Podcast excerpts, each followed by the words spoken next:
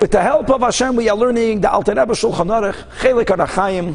We are up to Simon Reish Beis Dinei Peiros HaIlan, the laws governing the blessings for the fruit that grows on trees, and we are up to Seif Tes, continues the Alter Rebbe. Hu aviyoynoi shel salaf, caper berries. As we mentioned above, Shehem Ikir Hapri, they are the main reason for which you plant the caper bush, and therefore, Mevarchen Aleim, Boire Pri Ha'etz. Now, Vaha Kafresin, what's the Kafresin? That's the name given to the large outer shell, Klipa Gedoilam, that surrounds these caper berries, Shesvivas Waviyoinois, Shekein Klipa Hagdelos Vivois Egoism Dakim. This is similar to the shells that grow around small nuts. Here we have a machloikas. Yesh oimrim shegam heim chshuvim pri that these klipos, these shells themselves, are considered part of fruit, and therefore mevar chamaleim bari pri. The yesh oimrim that they're not as chashuv as the pri itself. They are like secondary products that are edible, but since they're not as important, uh, this is going back to the beginning of the simon, and therefore mevar chamaleim bari pri adama. Okay, so Kaidim Kol, you have that machloikas. And v'chein, and similarly, it's not only regarding the caper bush, but al klipois hachitzoinois shol sha'ar peirois, other types of outer shells, shells of other fruits, which are edible, for example, the, the outer um, shell of pomegranate, bohem, this latter opinion holds that even though they are edible, they're not as chashuv as the fruit themselves, and if you eat it, you make on them a boire priyadama.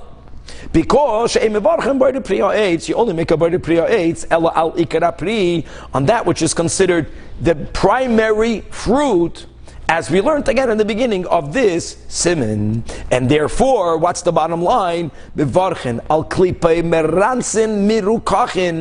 was common that people would have candied orange peels. Maybe today, what I have seen orange peels that are coated in chocolate. What bracha do you make? You make a brighter priyadama, which is very important. Because even though they are edible, but since they're not as chashuv as the fruit itself. Therefore, you're not going to make a shahakol, but you're not going to make a ha'etz. You're going to make a boire pri adama. Now we have a machlekes. So says the Alter Rebbe in halacha lechatchila yivarach boire pri adama. Because as we began speaking out in the, in, in the beginning of the simon, really boire pri adama covers fruits because it's emes that the fruit is a product from the adama. It's coming from the ground. Because of its special chashivos, etc., we give a special bracha.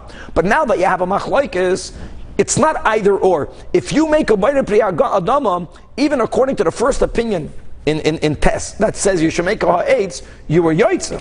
So make a bayra shaz yoitza l'divrei On the other hand, if you made a bayra priya eitz, here you can say you're a yoitza. Maybe you were not Yotze. Uh, so now you have a doubt whether you're obligated to make a bracha prior. Making a bracha prior is a rabbinic obligation. So here we apply the rule, shesafik brachis lahakal. And v'chein b'chol davar sheberchasei safek, we have the same concept that what?